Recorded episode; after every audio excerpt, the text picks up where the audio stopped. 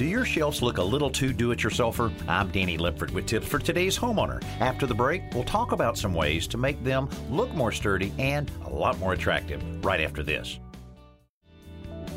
Whether they hold books in the family room or camping gear in the garage, there's no reason homemade shelves can't be attractive and sturdy. Here are a couple ways to make that happen. First, add a 1x2 cleat to the wall under each shelf if there aren't any there already. Because a cleat runs the length of the shelf, it provides support at every point along the way, reducing the need for shelf brackets. Next, add facing to the front edge of the shelving. Attaching a 1x2 face to the horizontal and vertical edges of a shelf unit stiffens the boards, giving them more strength. This practice also doubles the perceived thickness of each board, making it look more substantial and in some cases giving it the appearance of cabinetry. I'm Danny Lipford with tips for today's homeowner.